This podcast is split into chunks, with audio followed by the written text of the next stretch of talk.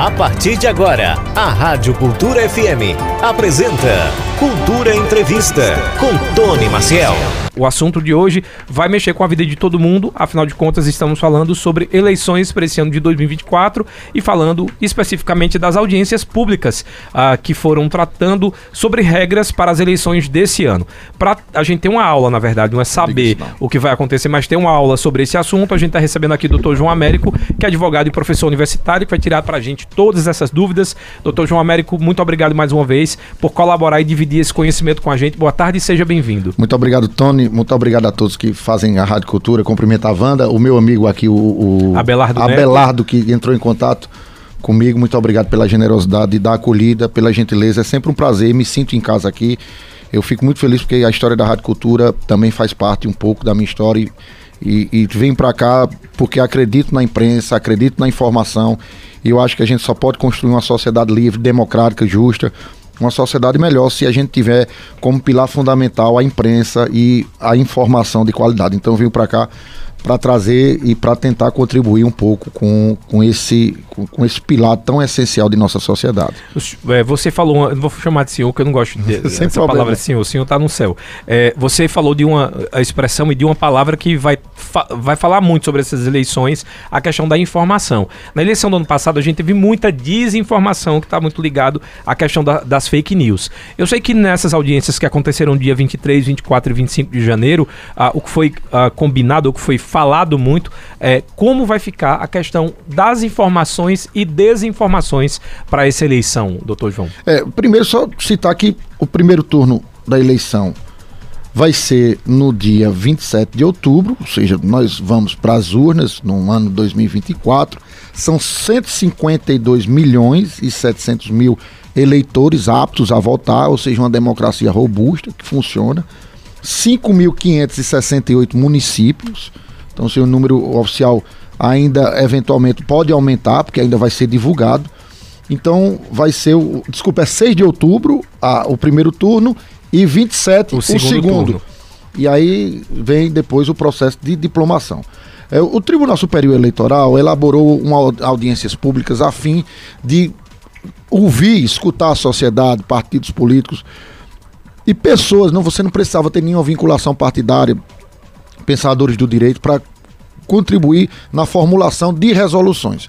Então, como é que funciona a, o, o, processo político eleitoral brasileiro? Ele tem a legislação eleitoral, ele tem um código eleitoral, mas toda eleição, o Tribunal Superior Eleitoral estabelece resoluções. A vice-presidente da, da, do Tribunal Superior Eleitoral, Carme Lúcia, que vai ser a presidente isso, isso. No, no, no, no, no processo político eleitoral né, municipal, Alexandre de Moraes sai ela vai ser a presidente, ela que conduziu. E foram três dias, o, do dia 23 ao dia 25, onde se discutiu vários, onde foram discutidos vários temas. Dentre esses temas, o, o, o, o, a fake news. E a grande discussão é essa ausência de responsabilidade Exatamente. das big techs. Ou seja, elas lucram, elas divulgam e depois dizem que não tem nenhum tipo de responsabilidade. Eu sempre lembro da, da, da comparando com Eichmann, Eichmann era um, um general, um general, é, um general alemão que era responsável pelo transporte, pelo transporte dos judeus para os campos de concentração. E ele sempre dizia assim: eu só estava cumprindo ordens, eu não tinha gestão sobre o que, é que ia acontecer, eu só embarcava as pessoas e depois elas iam para os campos de concentração. Eu não sabia o que é que acontecia lá. E assim, eu sempre faço essa comparação de Eichmann, que depois foi julgado pelo, pelo tribunal de. de, de o, o, tribunal que foi estabelecido em Israel e depois sensibilizou muito até o, o, o, o que um livro de uma filósofa, um livro de uma filósofa chamada Hannah Arendt, que depois acabou alegando a, a ideia da banalidade do mal, ou seja, o mal acontecia, estava ali presente, se a gente fosse fazer um contraponto com a fake news, o, o mal acontecia, estava ali presente e se banalizou. Então eu acho que passou da hora de as big techs serem responsabilizadas, uhum. terem gestão, criarem mecanismos de controle para que as fake news não sejam não domine o, o debate público no, no, no, processo político. Então eu penso que isso é fundamental. Eu acho que esse é o grande, o, o grande próximo passo.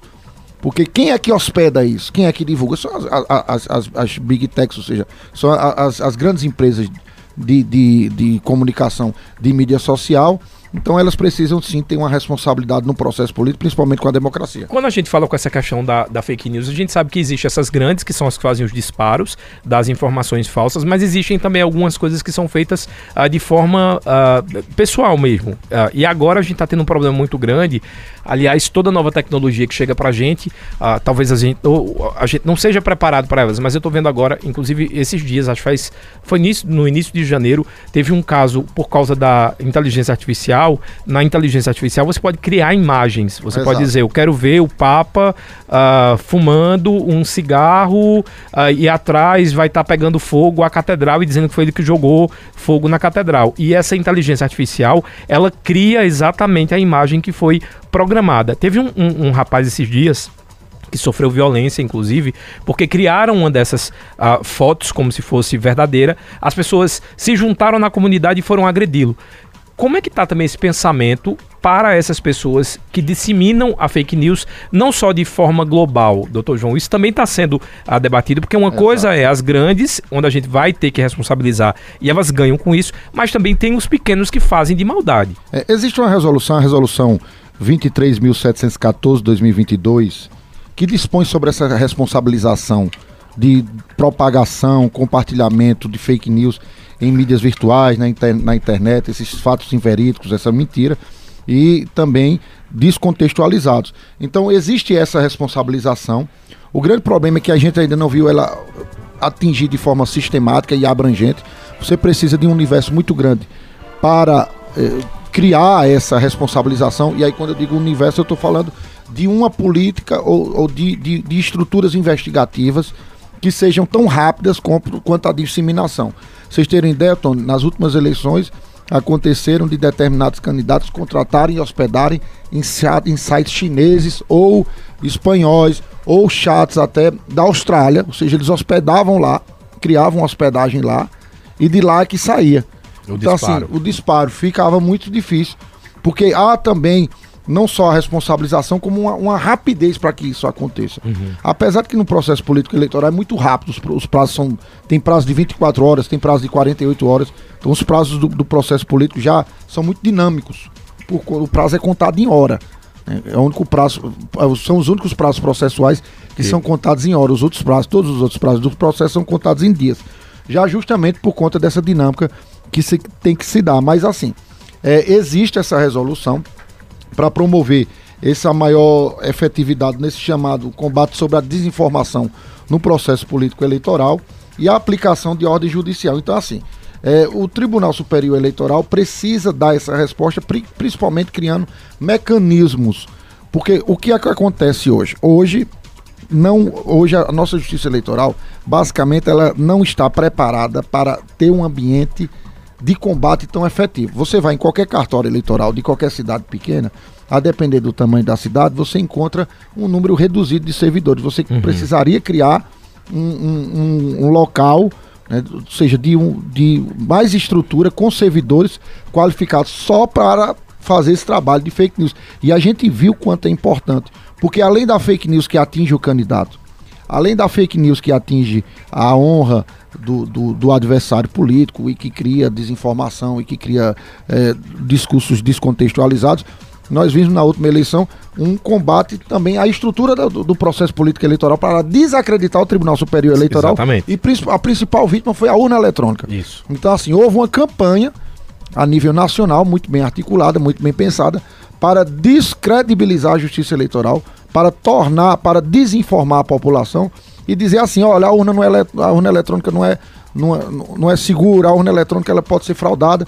Então se criou esse ambiente. Então necessita caminhar junto com, com a evolução da sociedade.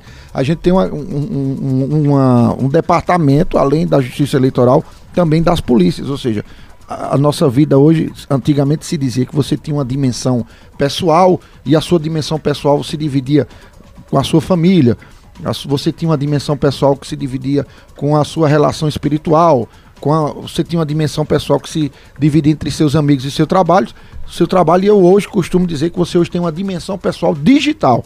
Ou seja, quem é você no mundo digital? Exato. Assim, você pode ser ninguém, porque pode não ter nenhuma rede social, mas se você tem uma rede social, quem é você? Que personagem é esse? Quem, o que é que você quer mostrar? Quem? Então, não, hoje, praticamente a maioria da população tem perfis em rede social e acaba sendo abastecido, informado né, pela, por essas redes sociais. Muita gente perdeu o hábito da leitura.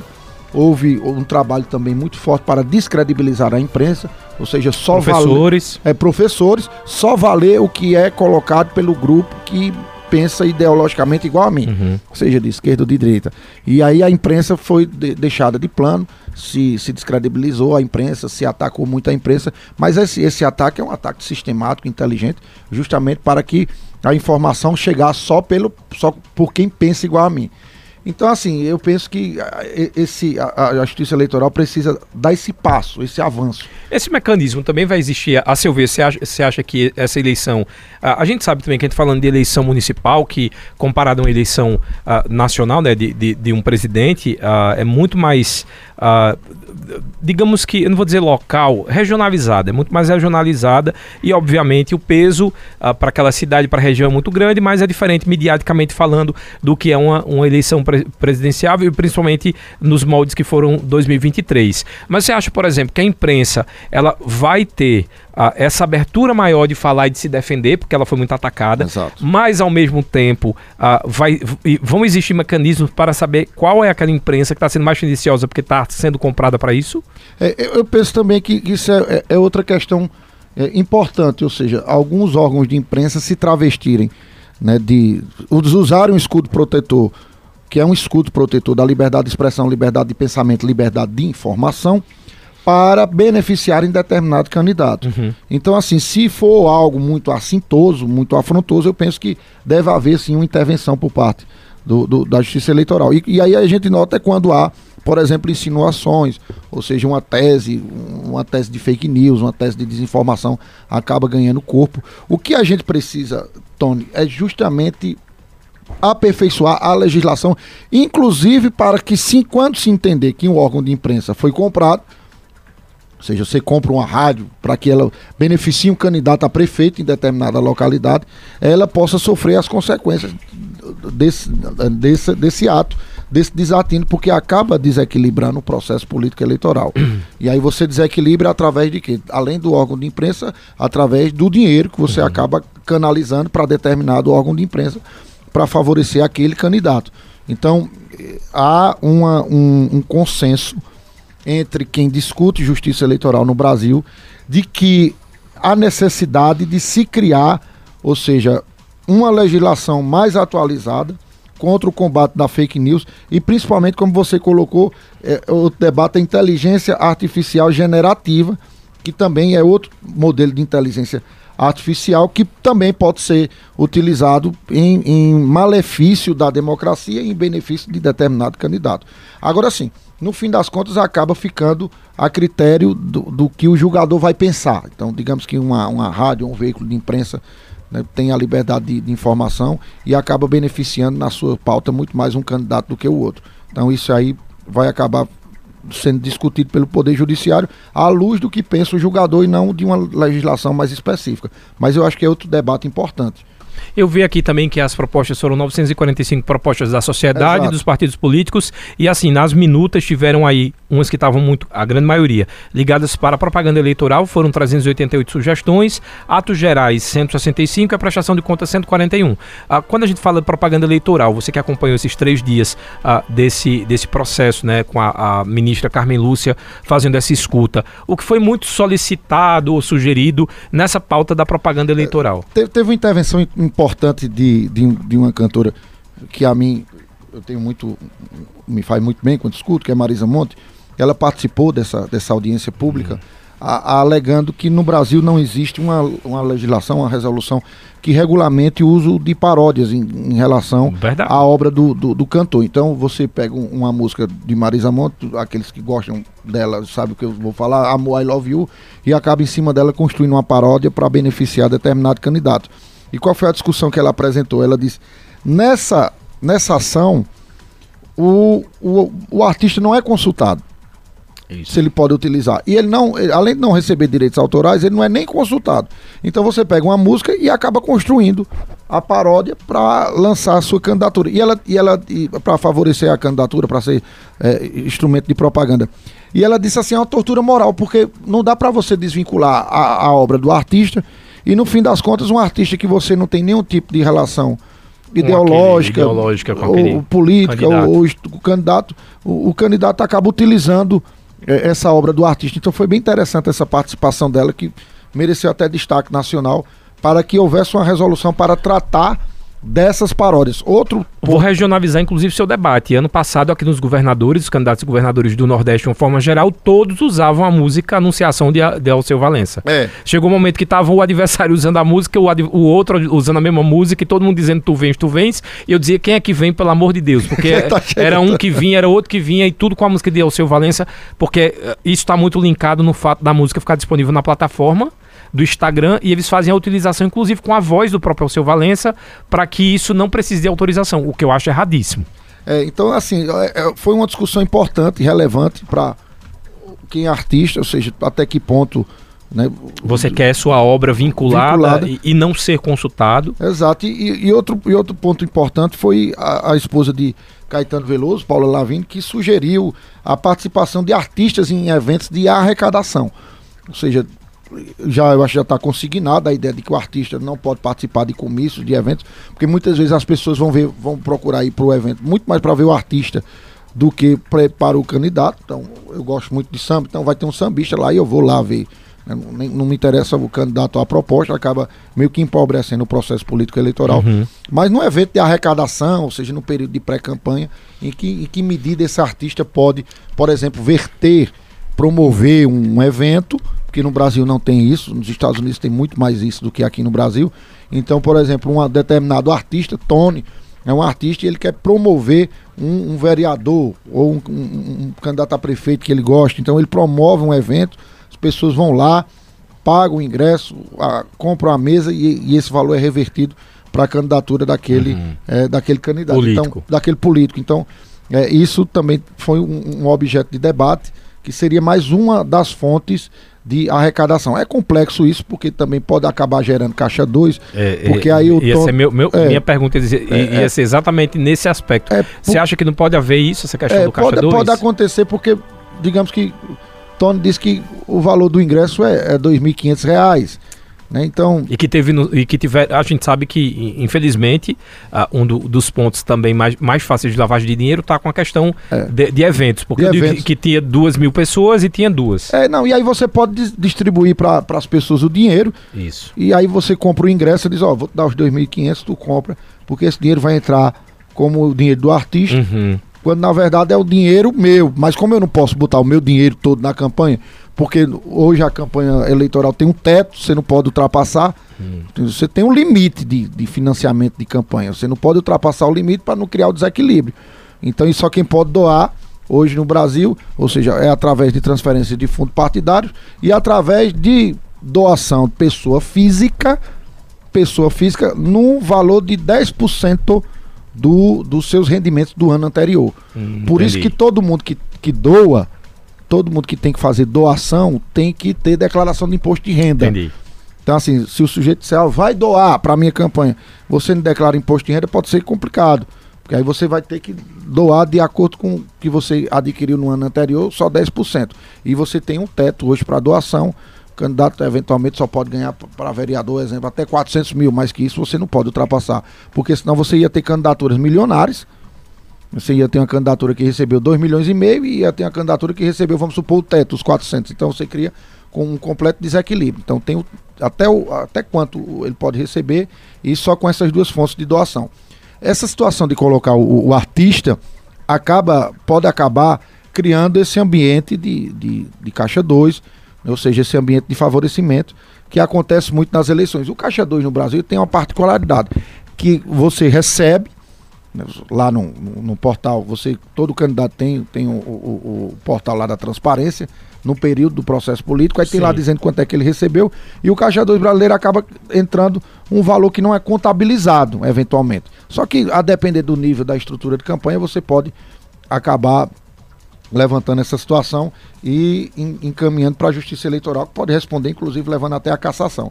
Mas o, o destaque foi esse de, de, Marisa Monte e de Paula, e, e o que me chamou muita atenção. E é bom a gente falar essa, que isso aí são as sugestões, sugestões isso ainda vai ser debatido, exato. né? Certo. Essas sugestões vão eventualmente se transformar ou não em resolução. Certo. Aí, como você disse, é, Tony, elas tratavam de pesquisa eleitoral, auditoria, fiscalização, sistema eleitoral e atos gerais do, do processo político.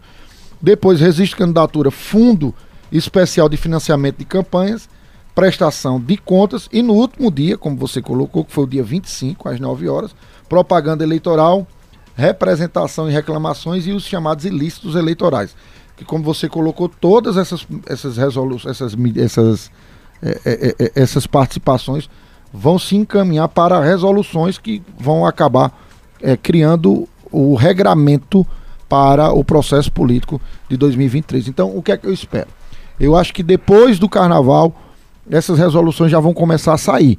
Ou seja, o que é que, o que, é que vai estar tá valendo, o que é que não está valendo, o que é que foi incorporado ou não no que diz respeito a, ao processo político eleitoral de 2024. E qual foi o assunto ou a reclamação, a sugestão, a seu ver, né, acompanhando esses três dias, uh, que foi mais falada ou que existiu um descontentamento maior, seja da, do público em geral, né, da população em geral, ou mesmo dos partidos? Tinha algum ponto específico, João, que você acha que muita gente concordava ou não? Eu acho que o ponto que chamou mais atenção foi, por incrível que pareça, essa participação de Marisa Monte no, no, que diz respeito ao processo político eleitoral.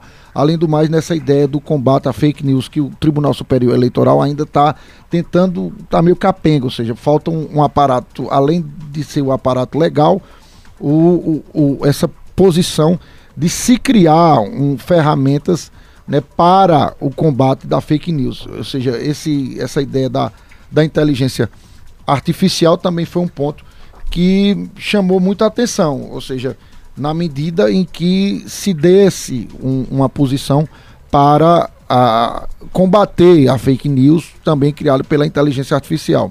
Eu penso que um passo importante e decisivo seria que a própria Justiça Eleitoral ministrasse um mini curso, informações com os candidatos. Uhum. Então, assim, juntaria de forma objetiva e rápida, em um dia, de, de ciclo de palestras, o que é que pode, o que é que não pode. Eu penso que seria um grande contributo do próximo juiz eleitoral aqui de Caruaru, são três zonas eleitorais, o juiz, ou os juízes se, se, se é, criassem e, e, tomassem essa iniciativa.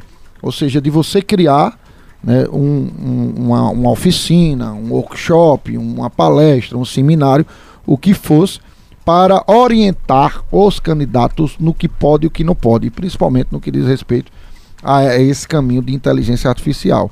Então, o que pode, o que não pode, quais são as consequências, eu penso que isso era importante educar os candidatos. Às vezes os candidatos são muito mal educados, ou seja, não é mal educado no sentido pejorativo, é que não receberam a educação necessária. Uhum. Você é uma liderança, você quer, você tem, acha que tem condição de, de se candidatar, que possui o voto, que possui o, o, o bom espírito público, mas acaba entrando num debate aí de, de debate processo político que acaba gerando uma certa dificuldade. Então eu acho que o Poder Judiciário poderia dar essa contribuição educando os candidatos, criando essas oficinas, o que não é comum no Brasil. Ou seja, no Brasil a gente não tem tão, tão, tão enraizada a cultura da educação. Mas seria interessante que quando você é, é, conversasse, Tony, com o juiz eleitoral, com o promotor eleitoral, que são as autoridades que nós respeitamos e que conduzem o processo político, porque são isentos imparciais por dever de ofício.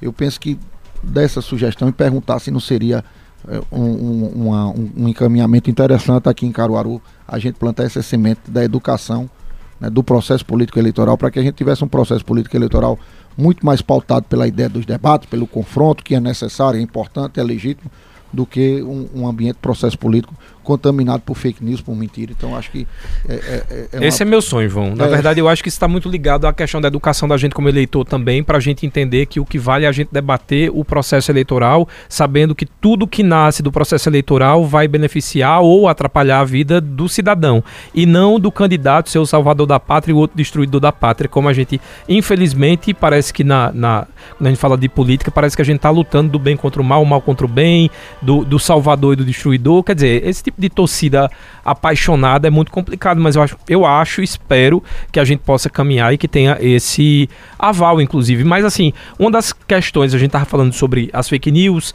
a inteligência artificial, e tem muita gente mandando mensagem aqui, aí manda pro, pro WhatsApp da, da rádio, aí como eu deixo para ler o WhatsApp da rádio perto das duas e meia, que é quando eu volto, aí começaram a mandar aqui pro meu telefone, porque muita gente tá querendo sugerir o seguinte, ou lhe perguntar o seguinte, uh, referente a essa questão da fake news e também da inteligência artificial, que entrar no processo e tudo mais, uh, eles querem saber se você não acha que o fato disso continuar sendo disseminado está muito referente à falta de punição. A eu gente também. não tem nenhum, nenhum caso de alguém que disparou, a gente sabe, inclusive, casos que foram disparados, fake news, mas a gente não vê ninguém sendo punido. Então vou pegar essas perguntas aqui, já antes de ir para o intervalo, para saber se você não acha que está muito ligado a isso também. É, teve uma fala interessante de, de, de, de um advogado acerca da inteligência artificial, que ele disse a inteligência artificial, conjunto de mecanismos, aí foi o que você colocou, Tony, que cria uma realidade quase perfeita.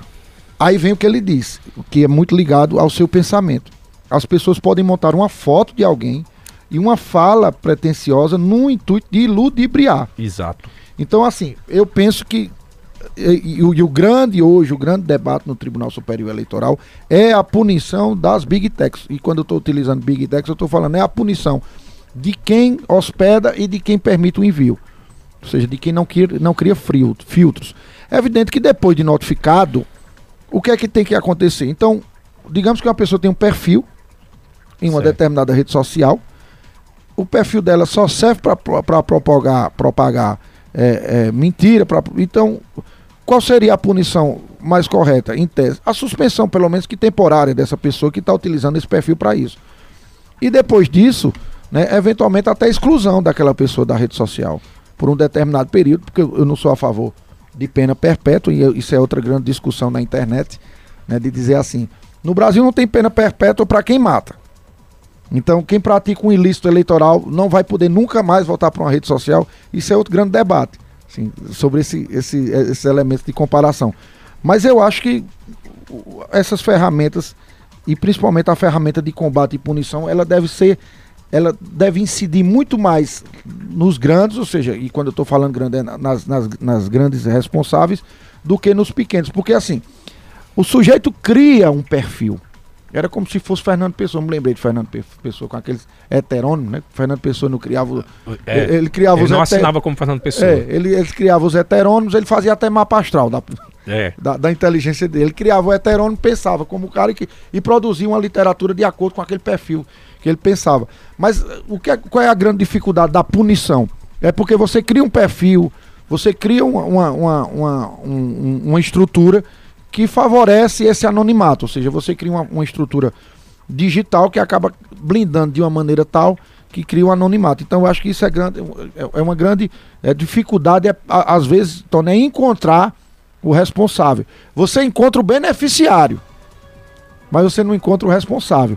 E eu acho que outro grande papel que falta para a gente melhorar esse perfil, sabe qual é, Tony? É que o beneficiário também seja responsabilizado. Ou seja, uma fake news me favorece. Eu sou candidato. Então, o que é que a Justiça Eleitoral tem que cobrar desse meu candidato? Essa divulgação que está sendo feita aí é uma divulgação mentirosa, não corresponde com o perfil, com o meu pensamento.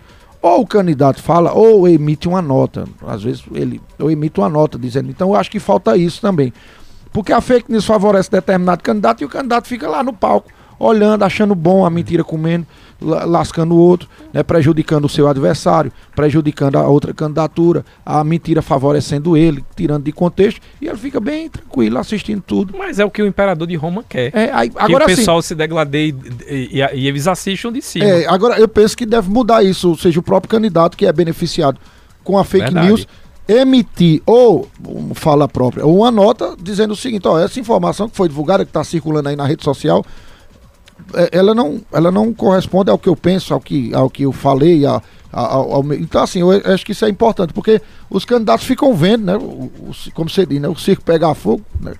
E, e acabam criando né, uma indiferença, dizendo, não, mas não fui eu, não, nem eu, nem minha equipe. Isso aí é coisa do. Então, não dá para se tornar indiferente num ambiente que, no fim das contas, é um ambiente de mentira. Então, construir uma relação em um processo político de mentira não dá para ter essa compreensão de que vai ser um, um, um gestor minimamente respeite a coisa pública. A gente está falando muito sobre inteligência artificial e aí o ouvinte de casa quase, nem, quase ninguém ainda está muito inteirado sobre esse assunto.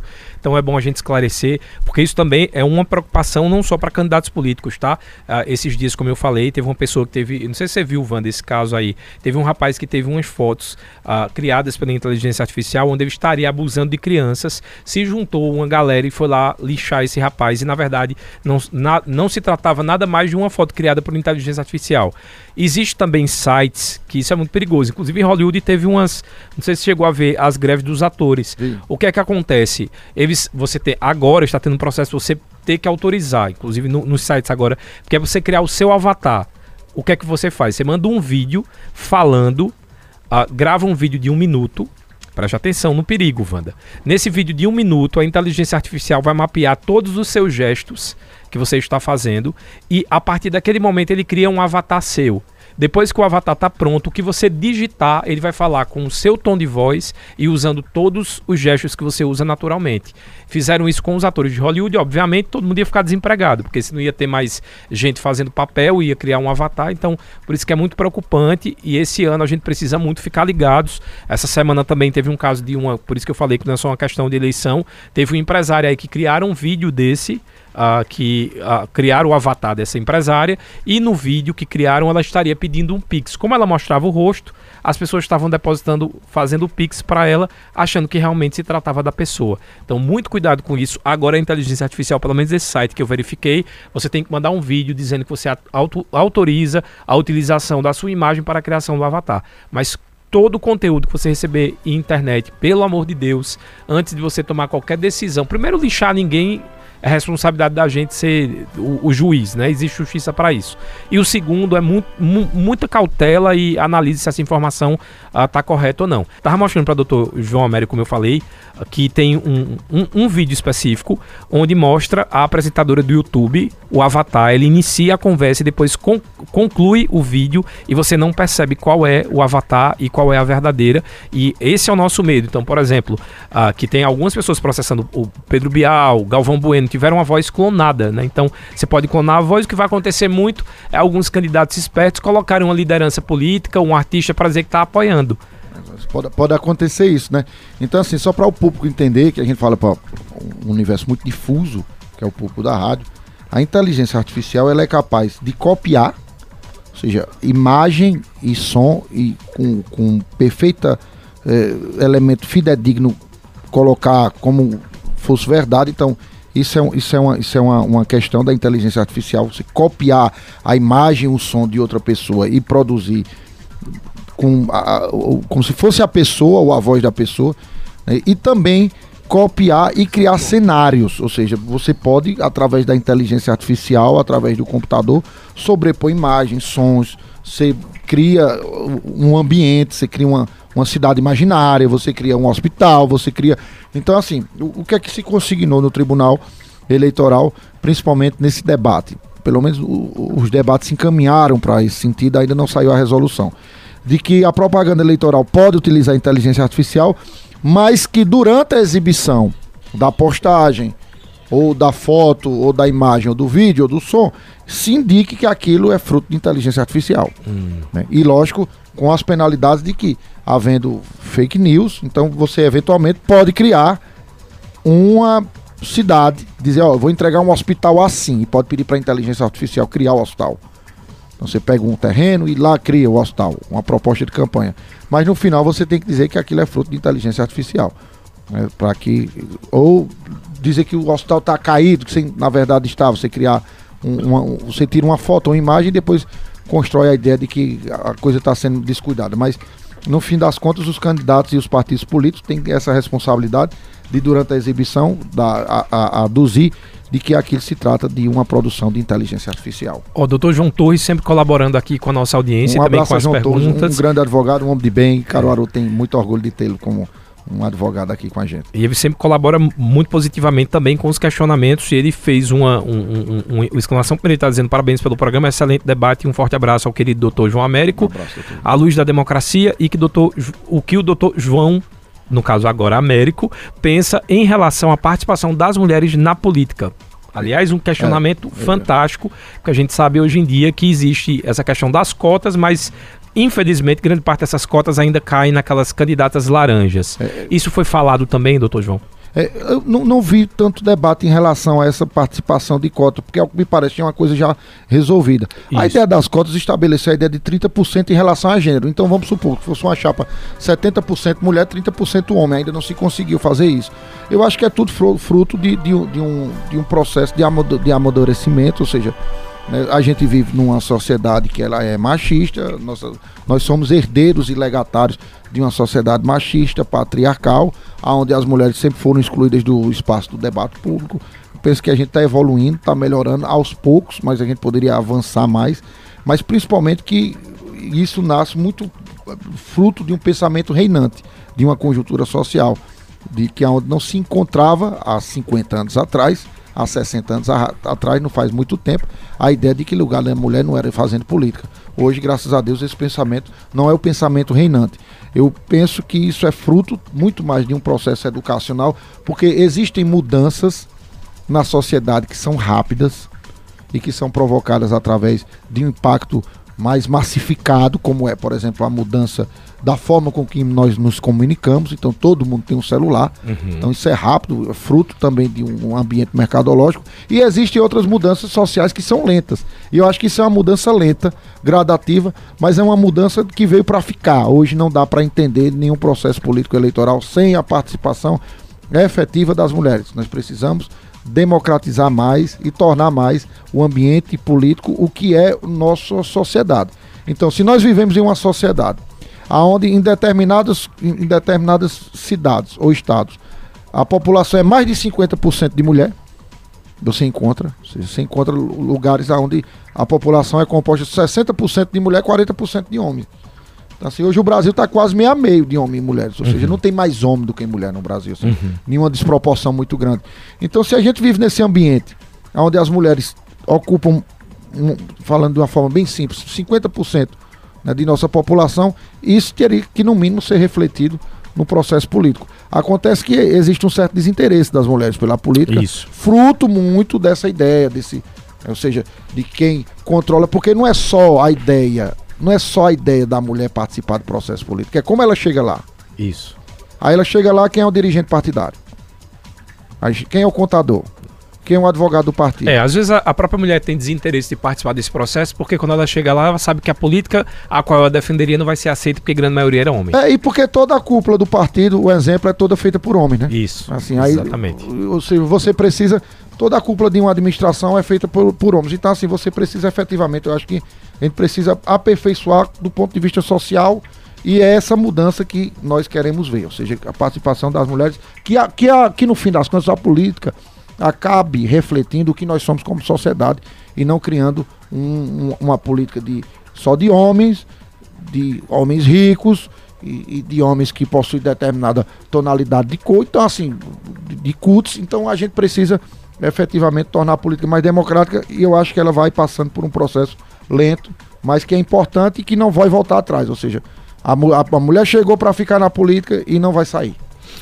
Muito bom. O Ivaldo Vieira está dizendo o seguinte: a situação sobre informações políticas e campanhas está muito complicada. De um lado, a grande mídia aberta e formadora de opinião a serviço de grupos políticos e de partidos. Por outro, a, ou por outros, a rede Big Tech, terra sem lei, sempre divulgando fake news e o pior em velocidade hipersônica. É, tá exato. complicado. É, é, Ivaldo, Ivaldo Vieira. Vieira um abraço, Ivaldo, parabéns pela participação. Acertou em ponto, é, em acertou, cheio. Acertou em cheio. Mas eu acho que são instrumentos que precisam se aperfeiçoar. A gente não pode desistir da democracia. Uhum. Sim, a gente precisa aperfeiçoar instrumentos de controle, né, de fiscalização em relação à imprensa, que são é, a, a, a imprensa que é tendenciosa, e precisa aperfeiçoar e investir em tecnologia para tentar é, combater na velocidade, como se ele colocou, hipersônica do, do, do espalhamento, né, que a, até a palavra que é utilizada para fake news, quando você quer inseminar ela na sociedade, ela, ela já diz um pouco do que é o disparo de fake news.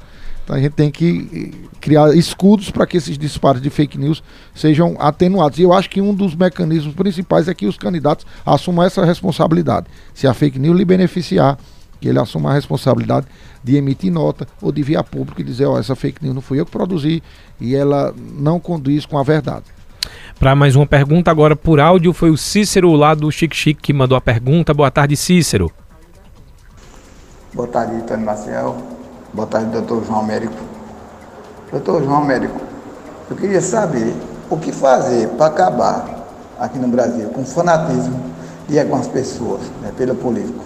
No lugar de votar pelo bem do Brasil, pelo crescimento da educação, da saúde, da habitação, segurança, bem-estar social.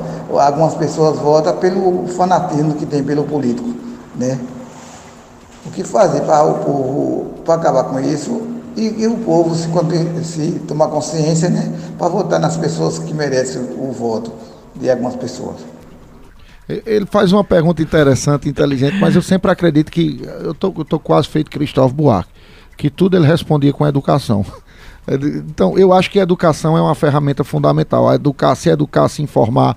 Então, assim, você pode notar que as pessoas mais fanáticas são as que menos leem, as que menos se informam, as que menos buscam é, a, a, educação como um, uma alternativa interessante ou uma presença constante na sua vida.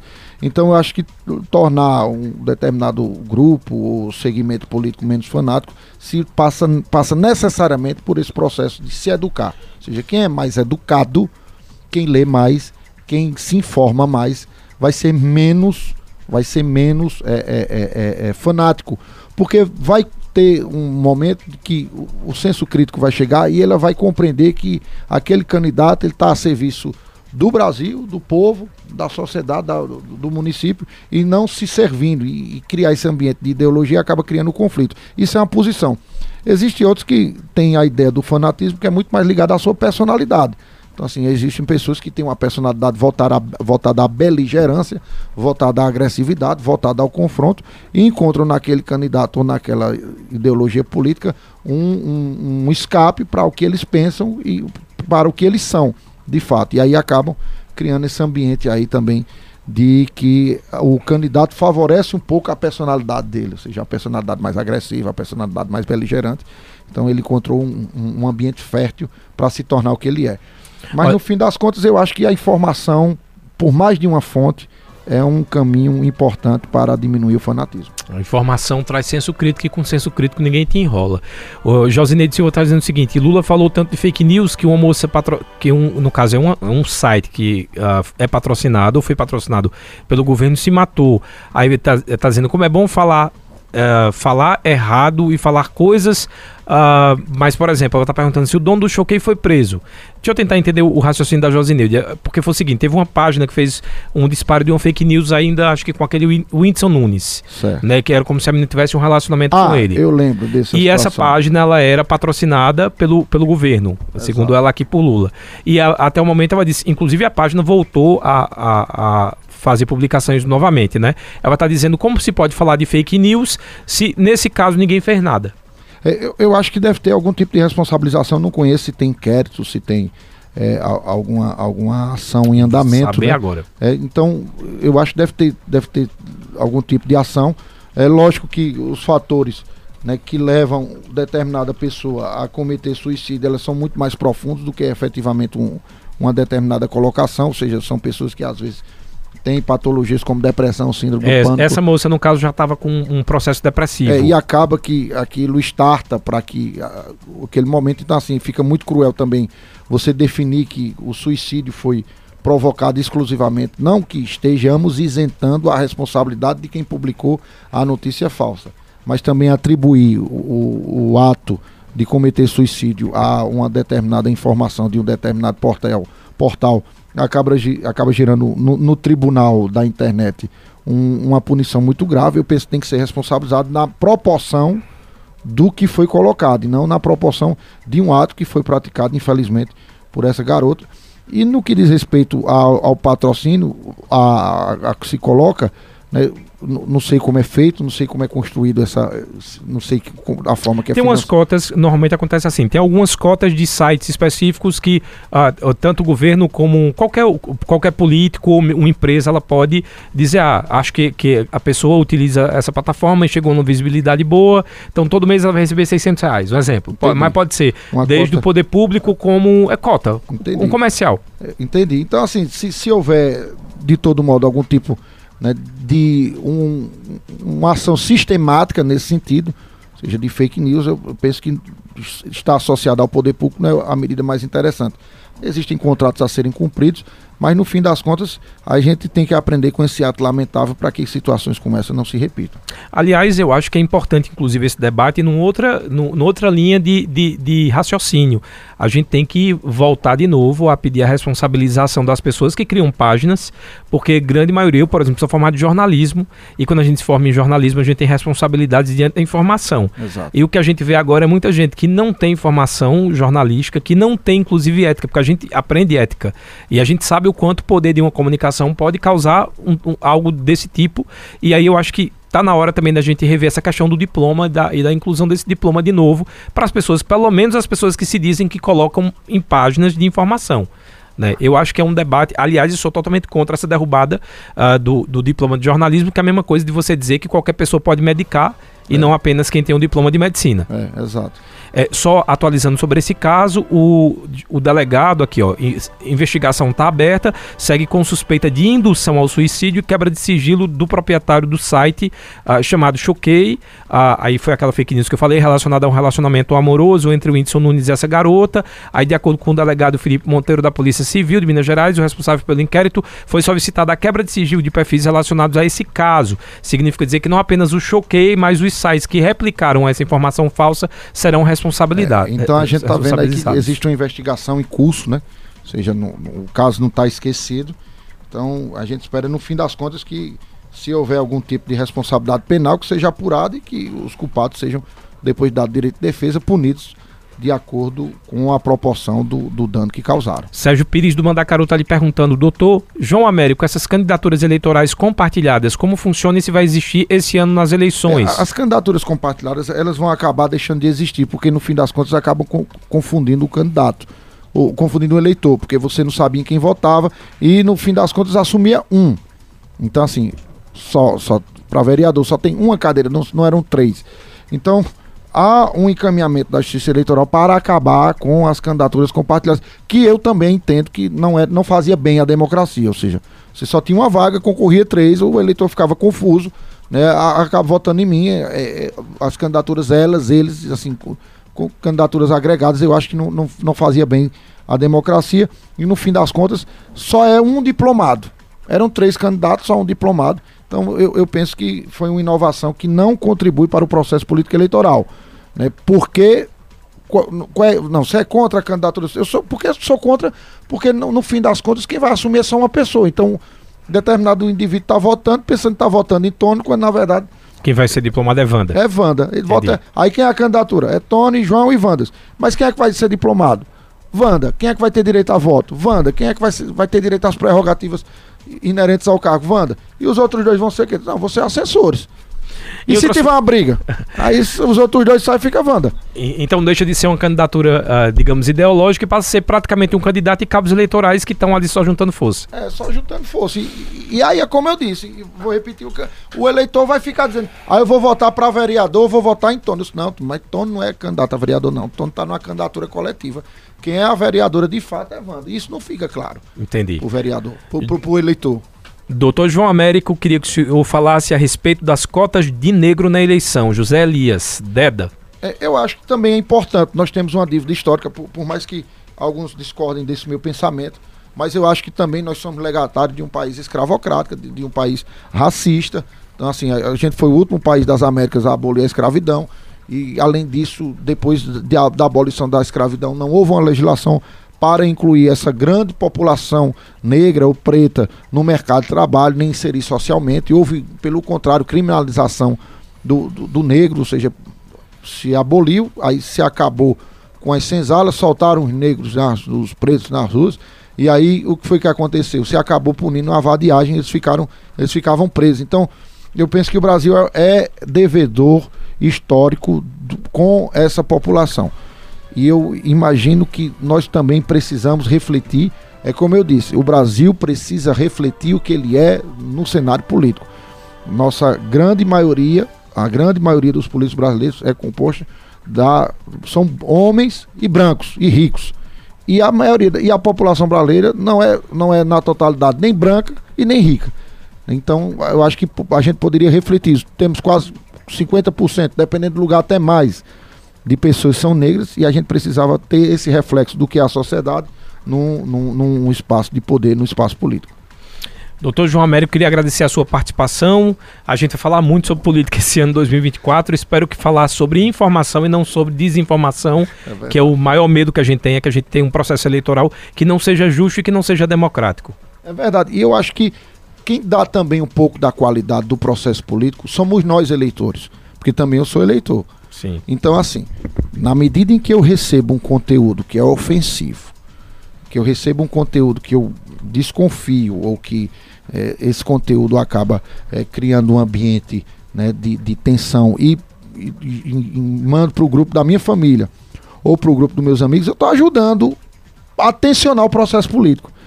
Ou seja, eu estou tensionando, eu estou criando, eu estou favorecendo a, a, ausência de qualidade do processo político.